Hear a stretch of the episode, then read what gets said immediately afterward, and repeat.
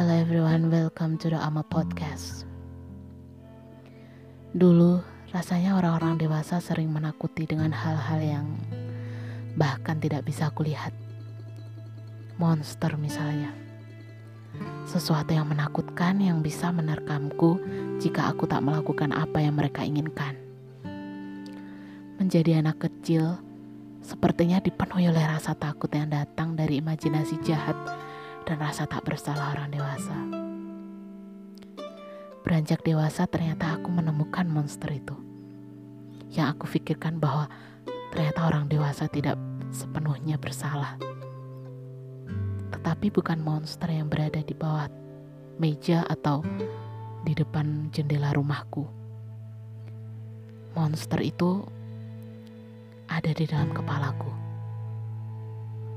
monster yang aku besarkan dan ku beri makan untuk memenuhi rasa ego. Monster yang bukannya membuatku ingin memejamkan mata, justru membuatku terjaga hingga pagi tiba. Ketika masih kecil, aku berharap segera tumbuh lebih besar dari monster itu agar aku tak lagi ketakutan sepanjang malam. Tapi ternyata menjadi kecil dan dewasa sama saja. Tidak ada yang berbeda aku masih memelihara monster itu. Ketakutanku masih sama. Ya mungkin orang-orang dewasa hanya ingin berbagi rasa takut dengan menggambarkan imajinasi itu terhadap anak kecil.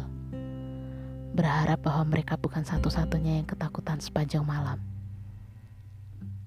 Monster itu ternyata bukan di tempat tidur.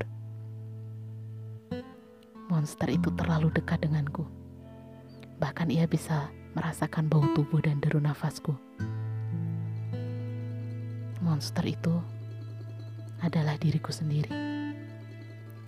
Monster yang besar dari rasa takut dan amarah. Monster yang lahir dari rasa dendam. Monster yang aku besarkan untuk menjadi versi diriku